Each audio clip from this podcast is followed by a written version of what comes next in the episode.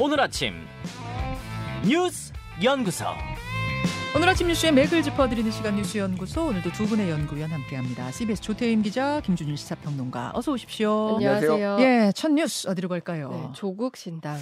어제 정치권의 가장 화제였던 장면 조국 전 장관의 신당 창당 선언이었습니다. 네, 조 전 장관 자신의 고향인 부산, 부산에서도 민주공원을 찾은 뒤 신당 창당을 선언했는데요. 네. 그 신당 창당 명분으로는 윤석열 정부 심판을 내세웠습니다. 그런데 발언의 강도가 좀 셌어요. 셌어요. 예, 이번 선거에서 윤석열 정권 심판하고 조기 종식 계기를 만들어야 한다 이렇게 말을 했어요. 조기 종식이라는 건 뭐 탄핵을 얘기하는 건가요? 그 부분은 좀 떠올릴 수 있죠. 근데 이렇게 강도 높은 발언을 한 건 아무래도 강성 지지층에 대해 이제 소구 하려고 하는 것으로 보이는데 예. 어제 발언 중에 민주당보다 앞장서겠다 이런 발언도 했었거든요. 예, 예. 이것도 좀 일맥상통한다고 볼 수 있습니다. 차별화 전략. 네. 그리고 가장 궁금한 건 조정 장관 출마 여부인데 이 부분에 대해서 어제 즉답은 안 했어요. 음. 개인 마음대로 결정할 수 없는 것이다. 출마 방식에 대해서는 추후 결정하겠다 이렇게 말을 했고요. 이것은 이제 비례 정당으로 가느냐 그렇죠. 아니면 지역구 출마를 정말 조국 전 장관이 할 거냐 이 부분에 연관되는 네, 거죠. 맞습니다. 예, 예. 그리고 이제 또 관심은 민주당과 함께 할 것이냐잖아요. 그렇죠. 지금 민주당은 일 종의 위성 정당인 통합비례 정당을 추진 중인데 네. 여기에 이제 조 전 장관이 함께 할지에 대해서 민주당과 조 전 장관 이제 온도차가 보여졌는데요. 연합 비례 정당, 뭐 통합형 비례 정당 이야기는 뭐 여러 가지 있습니다만 결국은 민주당이 위성 정당인 그 정당에 조국 전 장관, 조국 신당이 참여하느냐? 일단 조국 전 장관은 뭐라고 했습니까? 조국 전 장관은 민주당의 본진이 있다는 점을 부인하진 않는다 이렇게 말을 하면서 어느 정도 여지를 뒀고요. 근데 음. 민주당은 바로 연합 대상이 아니라고 바로 선을 그었습니다. 민주당에서는 선을 그었어요. 네, 근데 민주당 어. 박홍근 의원이 그 통합 비례전당 그 추진 단장인데 예. SNS에 어떻게 말을 했냐면 예. 직접적으로 자중하시라 이런 말을 했어요. 자중이란 단어를 썼어요. 네, 요지는 조전 장관의 정치 참여나 독자적 창당은 승리에 도움이 되기보다는 불필요한 논란과 갈등, 집요한 공격 만 양산시킬 것이다. 그러면서 이제 자중하면 자중할 것을 간절하게 요청드린다. 이렇게까지 말을 했습니다. 예, 예. 민주당 입장에서 난감이 난감한 이유는 중도층 이탈 우려 있고 그렇죠. 또 윤석열 대통령 심판 선거가 돼야 되는데 문재인 정권 심판 선거가 될 수 있다는 우려가 있고요. 바뀌어버린다. 네. 그리고 또 안 그래도 이재명 대표 리 사법 리스크가 있는데 조 전 장관도 최근 2심에서 징역형을 선고받았잖아요. 네. 그렇기 때문에 그 리스크까지 껴안는 부담 때문에 아무래도 지금으로선 방어적으로 나올 수밖에 없는 상황입니다. 그러니까 조국 전 장관의 어제 신당 창당 선언이 이래저래 이번 총선판에 파장을 일으키고 있다 이런 설명입니다.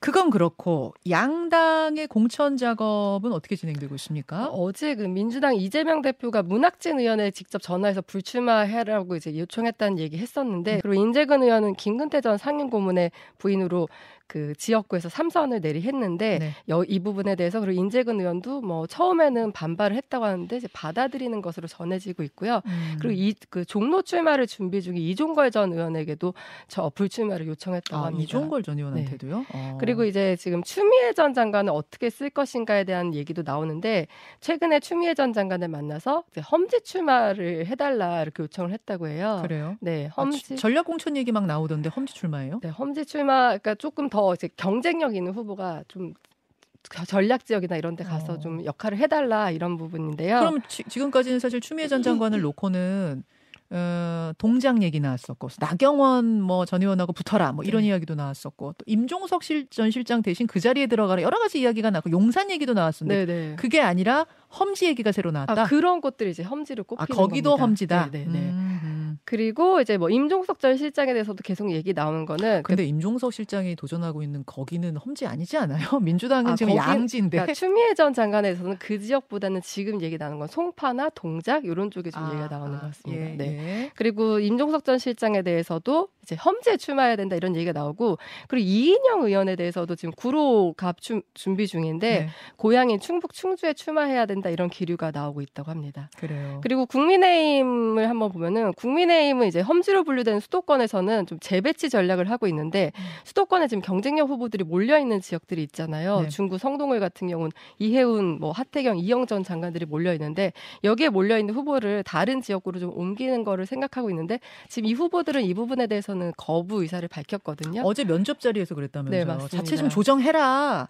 그랬더니 이혜훈 의원, 이혜훈 전 의원은 아니 내가 여기 맨 처음에 찜했는데 내가 왜 옮기냐 못 옮긴다. 하태경 의원도 내가 지금 정치 생명 걸고 어 부산에서 올라왔는데 여기에서 나는 목숨 걸고 싸우겠다. 뭐 이런 다 이런 네, 입장이더라고요. 맞습니다. 그나마 이영 전 장관이 좀 협조할 의지가 있다 밝히기도 했어요.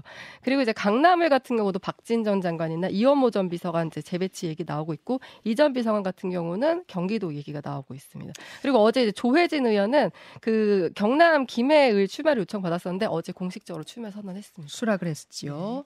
이렇게 재배치 작업이 활발하게 이루어지고 있다. 자, 김준일 평론가 예. 짚어볼 부분이 많네요. 일단 뭐 조국 신당은 이미 2심 유죄 나올 때도 이제 뭐 어느 정도 언급이 됐었기 때문에 음. 이제 예상됐던 거고 근데 제가 주목했던 거는 어제 이제 오늘 아침자 신문들 10대 일간지 중에 7개가 이거와 관련해서 사설을 썼어요. 좋은 게 하나도 없죠. 조국 신당 입장에서는 뭐 보수, 중도, 진보 할 거 없이 뭐 제목을 간단히 말씀드리면은 네. 뭐 중앙일보 조국 신당 가당치 않다. 동아일보 조국 2심 유죄에도 자수군커녕 신당 그리고 뭐 한국일보 조국의 사과 없는 신당 창당 의원 배지가 면제부될 수 없다. 경향 사법 리스크 품고 조국 신당 강행 바람직하지 않다. 한겨레 2심 유죄 조국 총선 참여 국민이 납득하겠나. 그러니까 우호적인 게 일단 전혀 없다. 음. 전혀 없네요. 예, 전혀 없어요. 그러니까 이게 저 전체적으로 보면 어쨌든 2심이 유죄가 나온 거 이게 음. 뭐뭐 예를 들면은 뭐 벌금형이라든지 굉장히 뭐 형이 낮춰졌다라든지 뭐 음. 많이 정상 참작이 되는 부분이 있었다라고 한다라면 그나마 조금 힘을 받을 여지라도 있었는데 네. 그게 이제 징역 2년이 나온 거 아니에요. 이게. 그것도 다른 게 아니라 입시비리잖아요. 지금. 입시비리기도 하고 사실은 이게 또 하나가 이제 뭐 많이들 주목 안 하지만은 소위 말하는 유재수 감찰 무마예요. 그러니까 음. 민정수석 당시에 민정비서 백원훈 민정수석 뭐 비서관의 얘기를 듣고 이제 자기 편은 이제 감찰 무마를 했다라는 거 뭐 이런 겁니다. 그래서 이거에 대해서 전체적으로 이제 평이 안 좋다라고 보시면 될 것 같고 지금 이제 전략은 한국일보 기사 제목이 좀 눈에 띄었는데 네. 한동훈 저격수 자초한 조국 선명성 앞세워 존재감 키운다 뭐 이런 내용에 쉽게 얘기를 하면은 한동훈 때리기에 나섰다 조국이 음. 그러니까 이제 한동훈 뭐 아니면 검찰 세력의 내로남불 뭐 이런 것들을 이제 강하게 지적을 한다라는 예. 거죠. 그래서 뭐 예를 들면 한동훈은 손준성 검사를 징계하기는커녕 검사의 꽃이라는 검사장으로 승진시켰다. 그래서 이제 요 최근에 이제 징역형이 나온 유죄가 나온 이제 그 고발 사주 이거에 대해서도 이제 책임론을 묻는 건데 이게 이제 전략적으로 보면은 한동훈 비대위원장은 요즘 운동권에 강하게 비판을 하고 있잖아요. 네. 이렇게 해서 조, 뭐 예를 들면은 뭐 국민일보 제목은 이런 겁니다. 룸사롱 쌍욕 위장결혼 더 독해진 한동훈 언어. 그래서 언론들이 한동훈 비대위원장의 이 뭐 언어가 조금 격해지고 있다 이런 거를 음. 주목하고 있고 거기에 맞춰 가지고 이제 한동훈을 잡겠다라고 조- 하면서 조국 신당에선? 조국이 아. 이렇게 나오고 있는 약간 이런 이제 구도가 이제 만들어진다라는 건데 이제 조국 신당이 위력을 발휘할 것이냐에 대해서 이제 제, 제 개인적인 의견을 좀 말씀드리면 세 가지 이유 때문에 그렇게 파괴력이 있기는 힘들다라는 첫째. 건데 첫 번째는 아까 말씀드린 2심 유죄가 나왔다라는 것들이 음. 국민이 납득하기가 어렵다라는 거고 두 번째는 대체제가 존재한다라는 거예요. 무슨 말씀이십니까? 대체제가 존재한다는 예를 들면은 2020년 총선에서는 소위 말해서 열린민주당이 더 강한 검찰개혁 막 이런 걸 내세워가지고 5.4%를 얻었거든요. 네. 근데 그때는 소위 말하는 제3지대가 굉장히 약했고 그러니까 음. 이제 존재감이 더 드러나는 상황이었는데 지금은 새진보 연합 뭐 기본소득당을 포함해서 여기가 이런 주장을 많이 하고 있거든요. 음. 그러니까 대체제가 이미 있다라는 거예요. 더센 민주당 뭐 이런 계열들이 있다라는 겁니다. 네. 세 번째는 팬덤이 예전 같지 않다라는 거예요. 사실은 민주당의 팬덤이 조국을 지지했던 그 팬덤들의 상당수는 이재명한테 옮겨갔어요. 그러니까 이재명 조국 대표한테. 수호를 외쳤던 팬덤의 이동. 예, 그런 팬덤이 이제 예전만큼 강하지 않다라는 걸 봤을 때 사실 선거 연합을 민주당에 선을 그었다고 한다라면은 3% 봉쇄 조항은 넘기가 쉽지 않아 보입니다. 제가 보기에. 자, 예, 예, 뭐 조국 신당에 대한 여러 가지 논평해 주셨는데 민주당의 고민도 이만저만이 아닌 것 같더라고요. 어제 나오는 얘기들 보니까 요 이야기는 오늘 2부에 1타 박성민에서 조금 더 이어가 보기로 하고 두 번째 이슈 넘어갑니다. 네, 로비스트 징역 5년. 예, 대장동 닮은 꼴로 불리는 그 백현동 개발 사업 특혜 의혹 여기에 대해서 법원의 첫 유죄 판단이 어제 내려졌습니다. 네, 그 백현동 로비스트로 알려진 김인섭 씨, 김인섭 전 한국 하우징 기술 대표가 1심 재판에서 징역 5년의 실형과 추징금 63억 원을 선고받아서 법정 구속됐는데 말씀하신 대로 백현동 사업과 관련한 첫 번째 법원 판결입니다. 예. 백현동이 소위 옹벽 아파트로 알려진 곳이잖아요. 그렇죠. 김인섭 전 대표가 그 민간업자 요청으로 이재명 대표 측근인 정진산 전 정무 조정실장에게 용도 변경 등에 대한 청탁을 한 대가로 뭐 77억 원 그리고 한 바식당 사억 건을 받은 혐의로 재판에 넘겨졌었는데 음. 법원이 이를 인정한 거예요. 그러니까 민원을 이 김인섭 씨가 어, 로비 민원을 받아서 그걸 정진상 씨한테 넣었다. 이, 여기까지인 네, 거죠 맞습니다. 지금. 예, 네. 예. 근데 이번 판결의 의미가 있는 건 이제 당시 성남시장이었던 사- 사업 최종 결재권자 이재명 대표와 이제 연관이 있기 때문인데요. 지금 이 대표 백현동 개발에 성남 도시개발공사를 배제해서 200억 원대 배임을 저지른 혐의로 지금 재판 받고 있거든요. 예. 이번 재판부는 이 대표와 정 전 실장이 김 전 대표의 청탁으로 뭐 그 민간 업자에게 특혜를 저- 줬는지 여부는 판단하지 않았는데 음. 근데 이제 재판부 설명을 보면은 네. 김전 대표는 이재명 시- 시장 선거 지원하면서 두터운 신뢰를 얻었고, 얻었고 성남시 내에서도 이런 특수관계가 그 공무원들 사이에 알려져 있었다는 점들이 이렇게 설명이 돼 있어요. 그래서 음. 이게 이 대표 재판에도 영향을 주는 거 아니냐 이런 전망 나오고요. 네, 정전 실차 측은 이 부분에 대해서는 전혀 사실이 아니다 이제 반박하고 있습니다. 정진상 전 실장 네, 측에서는 맞습니다. 나는 모르는 일이다. 뭐 이렇게 지금 얘기하고 있는 상황. 하지만 김인섭 씨는 유죄 판단이 나, 내려졌습니다. 이런 가운데 어, 이재명 대표의 부인 김혜경 씨에 대해서도 오늘 기소할 거라는 얘기가 나와요. 네, 이게 법인카드 유용과 관련된 것인데 오늘 그 김혜경 씨를 보좌했던 수행비서 배모 씨 그러니까 공직선거법 위반 혐의에 대한 항소심 선고가 있는데 그 검찰이 그 배 씨를 기소할 때 2022년 9월 배 씨를 기소할 때 그 공범으로 지목됐던 김혜경 씨의 공소시효를 하루 남긴 때 기소를 했었어요. 음. 그러면서 그때 공소시효가 정지됐었는데 만약에 오늘 재판부가 1심과 똑같은 판결을 하게 되면 이제 형이 확정 되기 때문에 오늘부터 다시 공소시효가 시작됩니다. 아. 그럼 이제 공소시효가 하루밖에 남지 않잖아요. 아하. 그래서 검찰이 이를 대비해서 오늘 기소할 것이다 이런 전망이 나오는 그러니까. 수행비서 배모 씨하고 연결이 돼 있다 보니까 그런 네, 거군요. 맞습니다.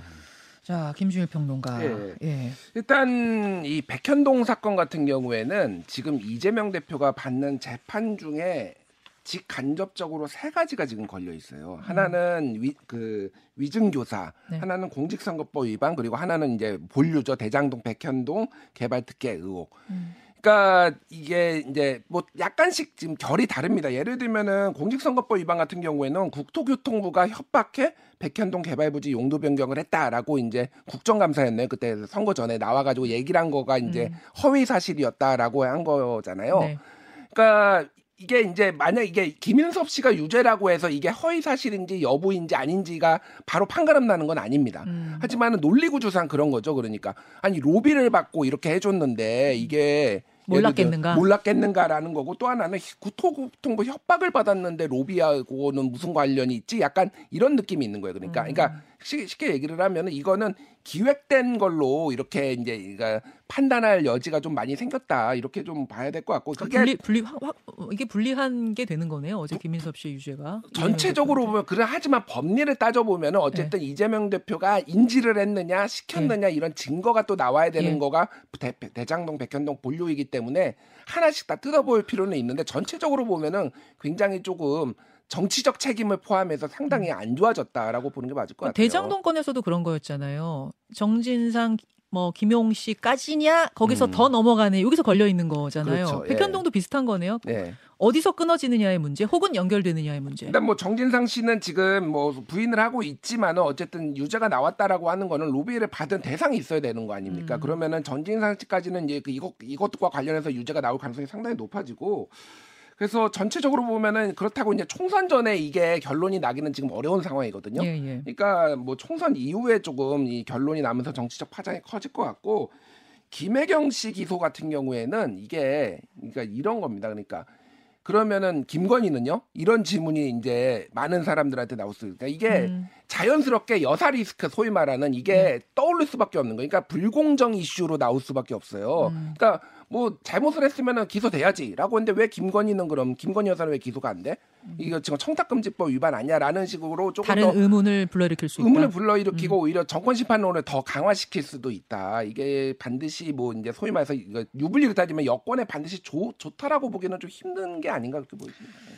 자, 예, 김인섭 씨 어제 재판 전해드렸고 짧게 세 번째 뉴스 볼까요, 조태임 기자? 네, 트럼프 전 대통령 뭐 앞서 오프닝에서 얘기했듯이 나토 네. 국가들의 방위비 분담을 두고서 한 말이 지금 파장을 낳고 아, 있는데요. 일파만파예요. 네, 맞습니다. 진짜로 이런 말을 했어요, 트럼프 이런 말 후보가? 했다 본인이 이렇게 공개를 했어요. 음. 트럼프 대통령이 선거 유세장에서 2018년 이제 본인이 대통령이던 시절에 나토 정상회의에서 다른 정상과 나눈 대화를 공개했는데 네. 돈을 내지 않는다면, 그러니까 방위비를 내지 않는다면 당신을 보호하지 않을까, 나토 국가를 보호하지 않을 것이다. 러시아가 원하는 걸 마음대로 하, 도록 격려할 것이다. 이렇게 말을 했다는 거예요. 그 뒷부분이에요. 네. 러시아가 마음대로 하도록 부추기겠다 내가. 이 그냥 두겠다. 그러니까 돈 내라 당신들. 그러니까 동맹국이 공격을 받는데 오히려 적국을 이제 더 부추기겠다 이 말이니까 아니 돈을 내라까지는 그래 그렇게 할, 할수 있다 쳐요. 하지만 그렇게 하지 않으면 러시아한테 를 응원하겠다, 부추기겠다 이런 말이 이게 말이 되는 건가요? 그러니까요. 그래서 이 발언이 이제 지금 유럽 국가들로부터도 엄청난 반발을 사고 있는데요. 네.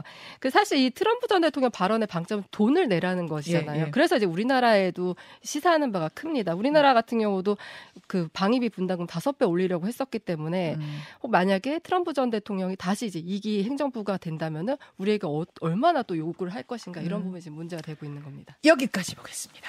조태임 기자, 김준일 평론가 고맙습니다. 감사합니다. 김현정의 뉴스쇼는 시청자 여러분의 참여를 기다립니다. 구독과 좋아요, 댓글 잊지 않으셨죠? 알림 설정을 해두시면 평일 아침 7시 20분 실시간 라이브도 참여하실 수 있습니다.